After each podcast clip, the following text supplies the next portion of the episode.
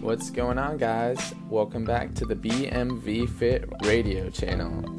Alright, guys, so today we're going to be talking about muscle imbalances and how to fix them and why one gets them. Alright, so to start off, reason number one that you will have a muscle imbalance is from overworking a particular muscle group. So we commonly see this when we're doing bench pressing. What will tend to happen is your chest fibers will shorten, and that in turn will make your shoulders protract forward.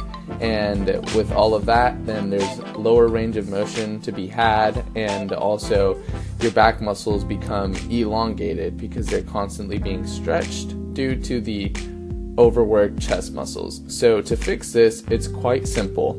All you have to do is stretch the chest muscles out, but also work out your back.